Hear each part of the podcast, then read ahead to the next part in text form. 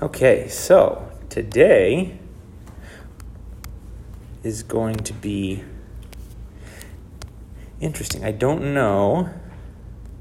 It's maybe one of the more controversial things I've talked about. We'll see. Did you send out your notes? I am right now. I'm sending out. So if you're on the church loop, then you should have just received the bullet points of what we're going to talk about this morning. And again, if you are wishing that you were receiving that, then either nudge somebody next to you who did or raise your hand and we will get that texted to you. Okay, so I want to talk about media, which is a topic that is fraught with opportunities to make enemies, which is always fun. I say that, I'm joking. I don't actually like making enemies. Okay, Deuteronomy 7:25 is where I want to start. So the title would be Beware the Snare. And the verse I want to start off with is Deuteronomy 7:25, which says, this is talking about when God delivers the enemies of the children of Israel into the hands of the children of Israel. It says, The graven images of their gods you are to burn with fire. You shall not covet the silver or the gold that is on them, nor take it for yourselves, or you will be snared by it, for it is an abomination to Yahweh your God. Are silver and gold bad? No. Is God's point in this verse that silver and gold are bad? No, of course not. What is the point then? Now this is clearly this is a law that was specifically given to Israel. They're conquering the land. Don't don't covet the gold on their idols, destroy their idols, right? But what is the application for us as a Christian? If I as a Christian am going to have a wartime mentality, what principle does this lay down for me? You shall not covet the silver or the gold that is on them, nor take it for yourselves, or you will be snared by it. Well, one thing that it says pretty clearly is there are things out there that the world is doing, is using, is worshiping, that will have elements that are attractive to us. And those elements may not even necessarily be inherently bad, but we better be on guard, lest we be snared by the shimmer of idolatry. The idolatry was not limited to back then. It wasn't limited to the Middle East. Idolatry exists today, and we must beware the snares that come along with it. Okay? So that's our that's our starting point, our starting principle that we're looking at. Now let's walk through some different uh, considerations. But first, I want to start with a big and very, very important caveat.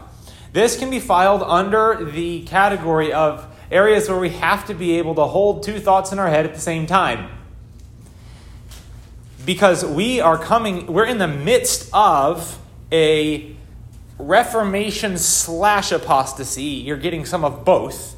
We're coming out of an extreme uh, swing to conservative, homeschooled, skirt wearing, quinoa eating, this, this idea of Christianity that was it was very um, very different from the world in many ways that were excellent and good and in the pursuit of holiness but also in some ways where we set up rules that were beyond scripture so now we're seeing a reformation slash apostasy where some people are just fleeing from that and burning down the house and casting aside all restraint and some people are saying wait a second where did the bible ever say that and so we have to sort through that biblically and seek to walk in line with God's word and not err to the right or to the left. Okay?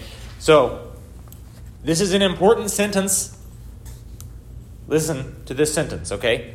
There is always the risk that the pursuit of holiness will result in legalism. And there is always the risk that resistance to legalism will hinder the pursuit of holiness. Okay? We have to hold both those realities in tension.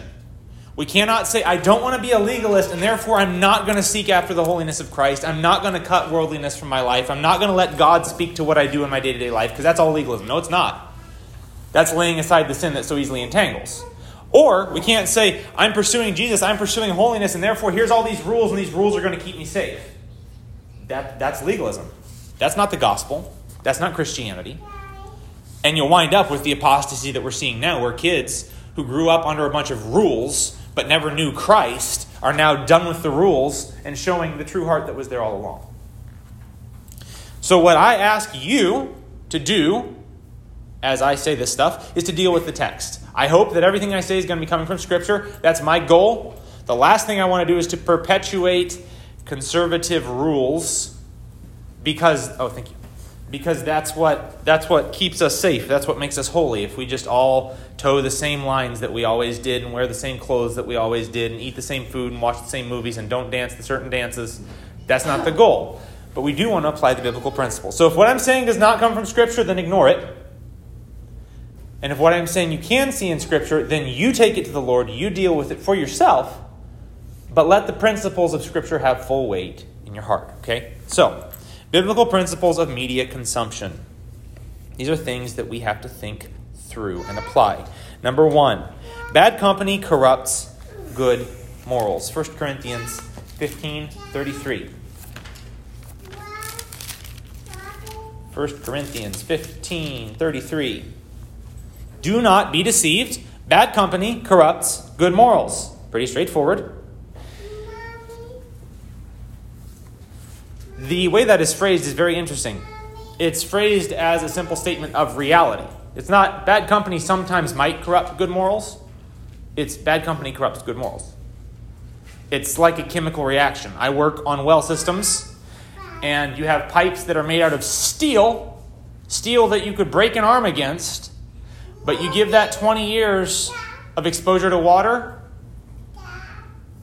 and it's, it's got holes in it. You, you whack it, and it just collapses. It's a chemical reaction. It cannot resist it indefinitely. Well, bad company corrupts good morals. So, what does that mean for us when it comes to media? Well, what, what company do we keep in our media? It's interesting because this isn't a question that had to be asked by humans for most of history. It, was, it would have been straightforward, right? If you're listening to music, you're literally keeping company with the person playing the music. That was the only way to hear music. Right? If you're watching a play, you're literally going to the playhouse and keeping company with the people that are at the playhouse and that are doing the play on stage. Now, I can keep company with Tom Cruise.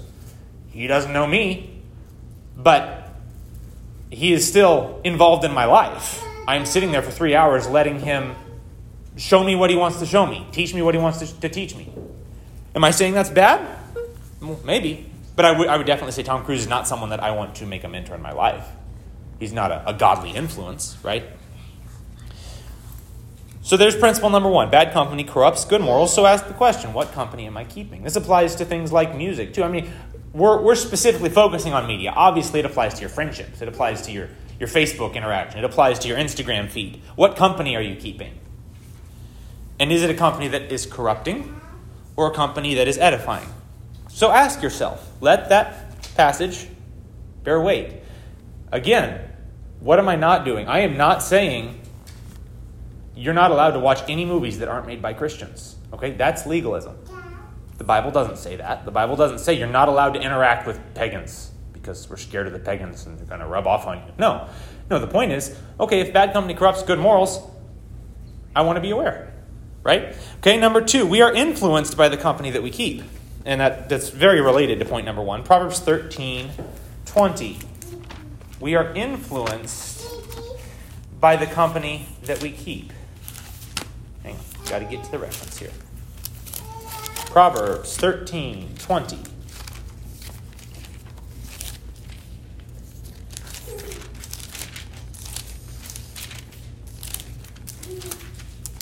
And this goes in both directions. He who walks with wise men will be wise, but the companion of fools will suffer harm. Again, stated like a chemical reaction. It will happen. Not maybe, not sometimes, but actually, though. It will happen. You walk with wise men, you will be wise. The companion of fools will suffer harm. So, who am I keeping company with? Who am I walking with? Who am I staring at for two and a half hours every night on the TV screen or listening to for hours on end as I go about my workday? Does it matter? Would Scripture lead us to say, this, this probably is going to have an effect?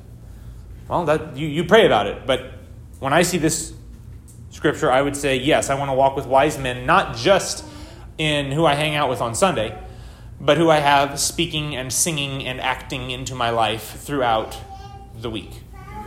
Okay? He who walks with wise men will be wise, but the companion of fools will suffer harm. Number three. Principle number three there is a war on.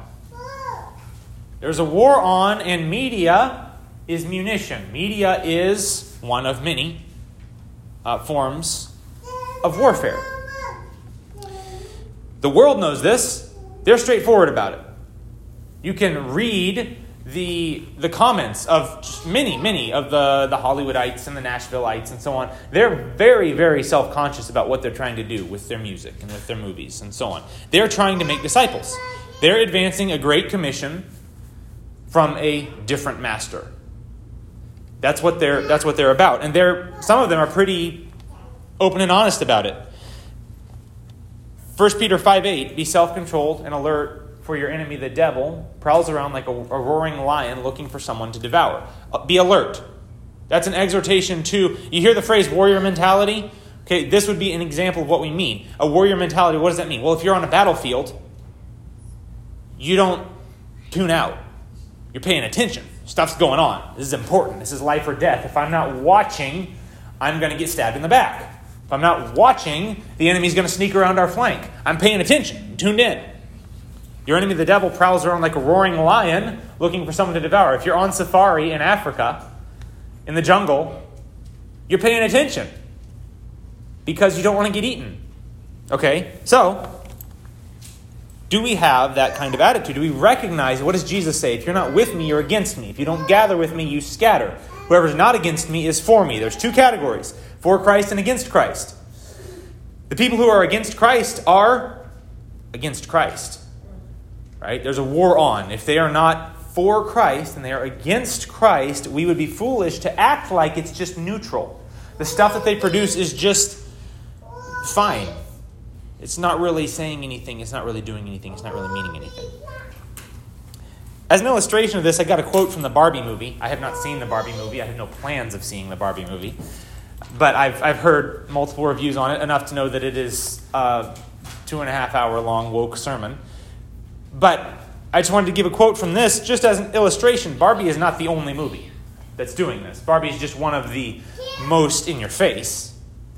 The quote was Giving a voice to the cognitive dissonance required to be a woman under the patriarchy robbed it of its power.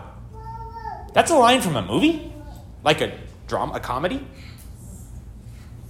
Like you, you tell me that Christian movies are preachy?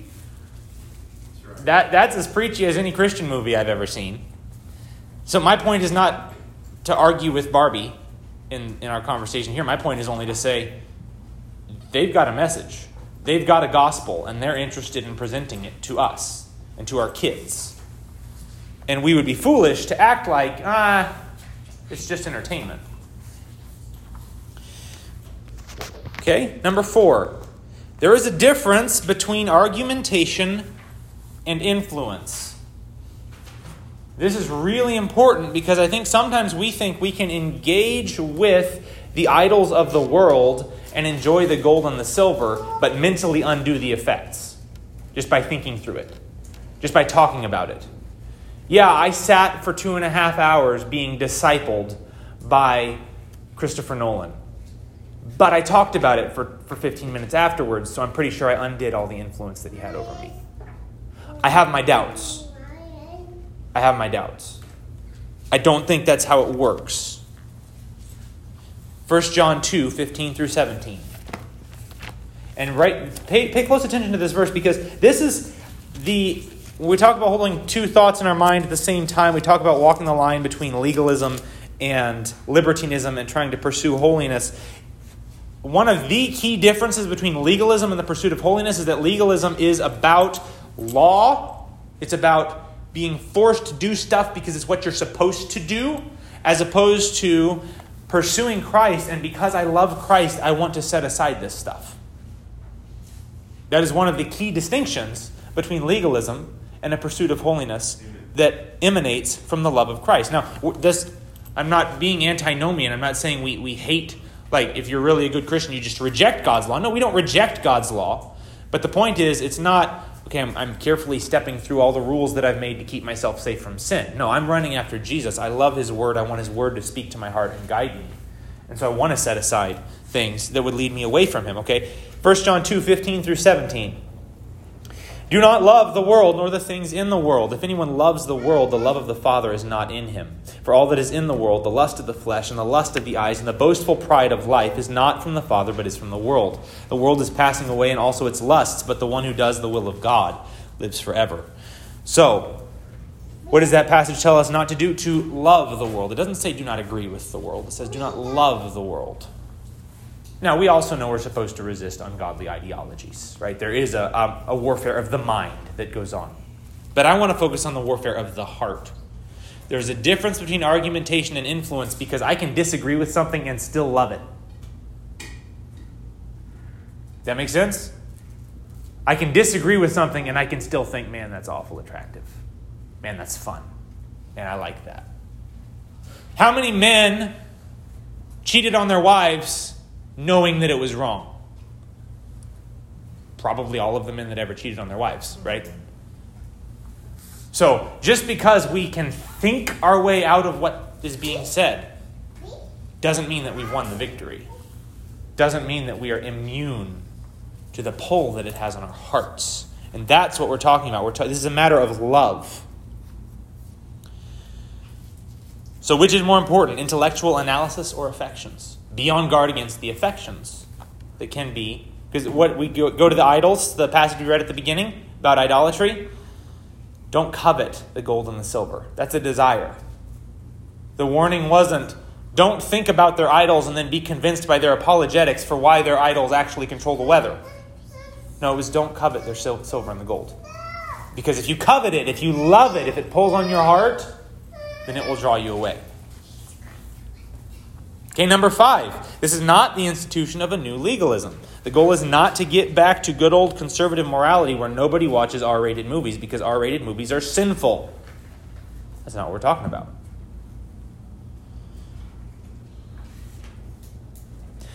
Romans 14 is the passage you go to to talk about Christian liberty. The point is, you walk your walk with Christ by faith, and when you eat, give thanks to God and we shouldn't be judging each other. Now, there are a few lines, right? There's some things that, that should be obvious. If, you're, if you come to church on Sunday and you tell me how much you enjoyed the latest Fifty Shades of Grey movie, that's something that I would confront you about. I would say that, that a Christian should not be watching that. Why? Well, it's pornography. It's fornication with the eyes. Why, why would you watch that? There's no biblical argument for that. But there are other things that you might, you might watch. You watch the Marvel movies and enjoy them, okay? Whatever. Right? You can easily de- devolve into a culture of legalism where we're all kind of looking over each other's shoulder and well I don't, that doesn't seem like a good movie to me. And so you must not be as good of a christian as i am. That's not what we're talking about. That's not biblical. We love one another. We pursue christ together. And we romans 14 give grace to one another. I'm much more concerned about seeing you walking with christ than i am about watching the exact same movies or not watching any movies at all or whatever so that is the error that we have either intentionally or unintentionally we see people falling into, where it's like all good Christians have no TV. That's how you're a good Christian. The Bible doesn't say that. Okay? So we're not talking about that. I keep caveating that because it has to be caveated. Because it is so easy for us to fall from, to go from the right to the left, one side or the other. Okay, number six. We must not think, so this is this is the other thought. We're holding the two thoughts in tension. One, we're not instituting a new legalism. Two, at the same time, we must not think that a true pursuit of the holiness of Christ will not have practical consequences. Just because we don't want to be legalists and set up man law doesn't mean that we should think, so I'm going to pursue Christ, but it's not actually going to have any practical consequences in my day to day life. It is. It's going to. The point is not that because I'm not a legalist, therefore there are no standards. There is no sacrifices that I have to make to be like Jesus. The point is, I'm not instituting my Talmud that protects God's word and makes sure that nobody sins.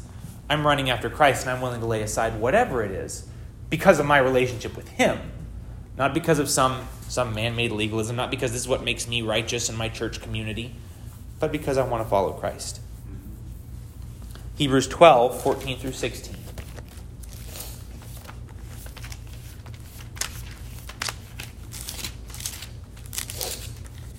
Hebrews 12, 14 through 16. Pursue peace with all men and the sanctification without which no one will see the Lord. See to it that no one comes short of the grace of God, that no root of bitterness springing up causes trouble, and by it many be defiled, that there be no immoral or godless person like Esau, who sold his own birthright for a single meal. The particular line in there that I wanted to focus on was verse 14. So we're supposed to pursue the sanctification without which no one will see the Lord. We're supposed to pursue becoming more and more, more holy. What does that look like? Does that have practical implications for our lives? Well, obviously, yes. So the question is not are you, are you within the boundaries of the rules of the movies that you're allowed to watch as a conservative homeschooled Christian? That's not the question. The question is are you pursuing holiness? Are you pursuing Christ so that your tastes are being calibrated for the things of Jesus? So that when you taste the poison that the world has to offer, it turns your stomach. That's the question. It's not a question of legalism, it's a question of love, it's a question of pursuit. Are we pursuing sanctification? Are we pursuing holiness? It's an interesting uh, inclusion in that passage that he goes right into. Um,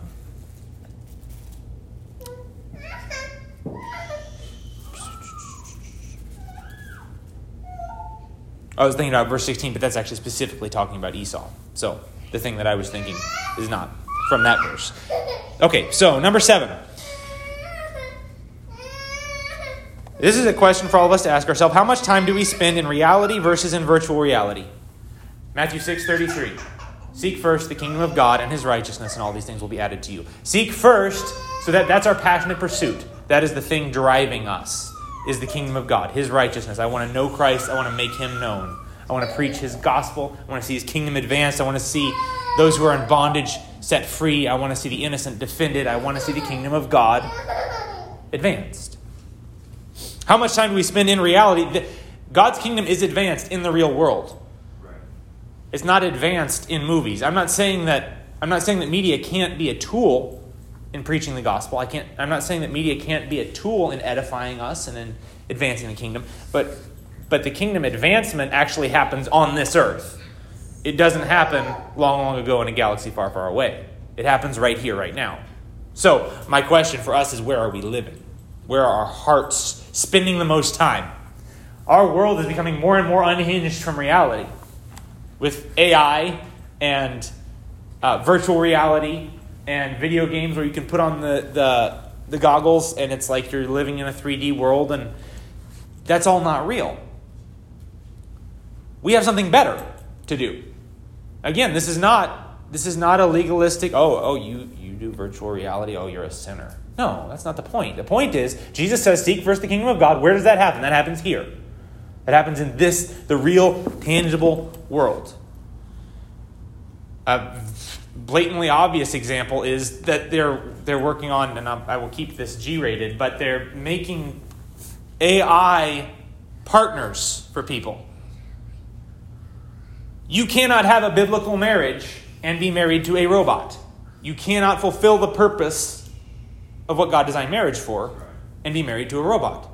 So, for, for a world that rejects Christ, you reject reality. You reject the gender that God made you. You reject God's design for marriage. You reject it all. As Christians, we embrace reality. We seek first the kingdom of God, which happens on this earth through real relationships. Real relationships are hard. Why would you want to be married to a robot? It's obvious. Because a robot is designed by people to do just what people like. I mean, isn't it obvious? That, that, that would be why. I don't want to have to deal with the mess of another person. I don't want to have to grow. I don't want to have to be sanctified. I don't want to learn to love. And that's the promise that all virtual reality gives us. It removes all the difficulties, all the thorns and thistles. But we have the opportunity as Christians to remove the thorns and thistles through the sweat of our brow and through the grace of Christ. That's what we're called to do. We're called to have a glorious marriage not because we got married to a robot, that never crosses us, but because we spent 40 years being sanctified to where now at the end of 40 years, no robot's going to give you that. And this is, it's not just for marriage, it's for everything. We're called to live in the real world. We, as Christians, are people who serve the one who is the way and the truth and the life. So we're not escapists. Okay, so last one. I watched The Sound of Freedom last week. Uh, would highly recommend that for all viewers who uh, can, can endure being punched in the gut for two and a half hours. Very, very heavy film, but excellent. Um, it's basically a film about human trafficking and a true story about a man who made war on it, basically. Um, it really drove home to me the, the thing, the biggest takeaway for me was just the, the fact that there's a war on. That we are so blessed in our first world life that we live in this, this reality where everything's easy. Life is just, this, this is normal. This is normal life. This is not normal life for humans. Normal life for humans is you're enslaved.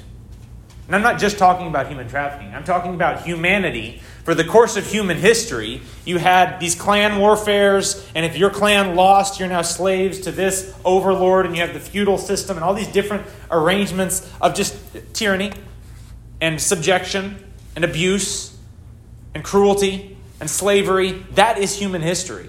That is normal for humans. And so, the sound of freedom, the, yeah, you've got the sex trafficking, which is dreadful. But even as he's going on this quest to rescue this child, he's going to this just deepest, darkest Colombia or wherever it is.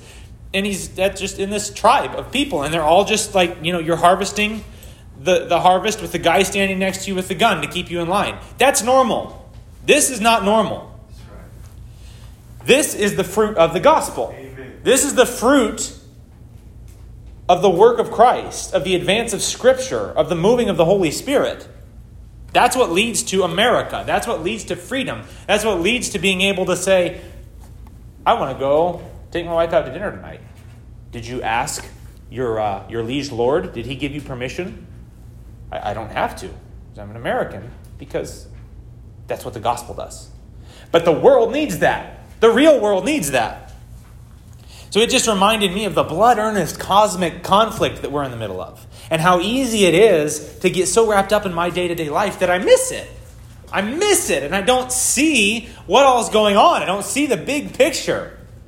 There are people that really, really need Christ. They really, really need the gospel. They really, really need this book in their language, changing their hearts because they're lost and they're dying and they're miserable and I'm having a rough day at work. Okay, well, put your pants on like a big boy, get your work done, pray like a man, and realize that you're blessed. You're blessed, and the real world needs us. Why? Because the real world needs Christ, and God works through his people. And so, all of our first world fun Makes it easy to also get wrapped up in our first world problems. It's so easy to be entertained and to have fun. And when I'm having fun and being entertained, it's also so easy to get frustrated, annoyed, because I'm not having fun anymore. And I'm just living in this state of dopamine from the constant feed of my social media and my music and my movies. And I need to get in the game. I need to get my head in the game and realize that there is a war on, and there are people who are dying in darkness who need the gospel of Christ. And so, is this a guilt trip because we're all supposed to be missionaries? No. This is a reminder that we are all missionaries. If we're servants of Christ, the only question is what mission has He given you, and are you doing it with a whole heart, or are you getting distracted by the bread and games? Am I getting distracted by the bread and games? Because it's really, really, really easy. But it's such a step down from what is ours in Christ. Romans 12, 1 and 2. I urge you, therefore, brethren, by the mercies of God, to present your bodies a living and holy sacrifice, acceptable to God, which is your spiritual service of worship. And do not be conformed to this world, but be renewed, be transformed by the renewing of your mind. Don't be conformed to what the world has to offer. Be transformed into the image of Christ. Let your mind be renewed. So, my personal testimony of, of this sort of thing is just in brief, I, I still enjoy movies. I watch movies on occasion. But I can tell you that in our home, we have had to rethink how much time we have the screen on. And when we do, it changes the attitude of our home, it changes our focus. When I sit down and talk to my wife, I feel very different after an hour than if I sit down and watch a movie, even with my wife. Because I, I just invested in her and spoke to her. Now, what am I saying? Am I saying that we never watch movies together? No, we enjoy it. And we actually enjoy it more because it's occasional. But the point is living in the reality that God has made and dealing, fighting against the pull of the affections. Bethany and I, it's been great for us with each other because she and I, our personal experience is with Mar- Marvel movies and Star Wars. Because she, Star Wars is like, it's her weakness. She really likes Star Wars. And for me, it was Marvel. I really, really enjoyed the Marvel movies. They were the perfect mix of uh, fun and action and not too serious. You can just enjoy it. It's a popcorn flick. I really liked them. And we came to a point where we both kind of looked at each other, and I still liked Marvel, and she still liked Star Wars, but I was looking at Star Wars, and she was looking at Marvel, and we were saying, Why do you like that? That's kind of stupid. Like, we should probably step back from this. And so we both just kind of mutually held each other accountable, and we, we stopped. Now, now, the danger is that you're going to hear what I just said, and you're going to feel like I just told you that you're a sinner. If you watch Star Wars or Marvel, or if you like them, that you're a sinner and you're failing. And that's not what I'm saying. That is between you and the Lord. And if you are watching Star Wars by faith and giving thanks to God and it is not hindering your walk with Christ, then God bless you. I do not care. But if you are watching Star Wars or watching Marvel or watching whatever, fill in the blank for you, and Jesus doesn't come into the picture, then we have a problem. If it's leading your heart away from Christ accidentally, you don't notice, it's changing your affections, it's teaching you, you're being discipled, walking in the counsel of the wicked and sitting in the seat of scoffers, then we have a problem. That's what we're talking about. We're talking about you getting with Christ, laying it all on the altar, and seeing what He wants you to do. We're not talking about me determining for you what you may or may not watch. But it's good for us to bear in mind that we live in a land of feasting, and sometimes fasting is a good recalibration. Sometimes stepping back, taking a pause, and even, just setting things aside for a month and then coming back to them will change your appetites. If you spend more time in the Word, less time with whatever you're used to, whatever you're used to, that gives you a chance to come back to it and say, wait a second, is that, is that really as good as I thought it was? So, in, in conclusion, it's not a question, it is not a question of what is allowed, it's a question of what I love. We need to have biblical standards for media consumption.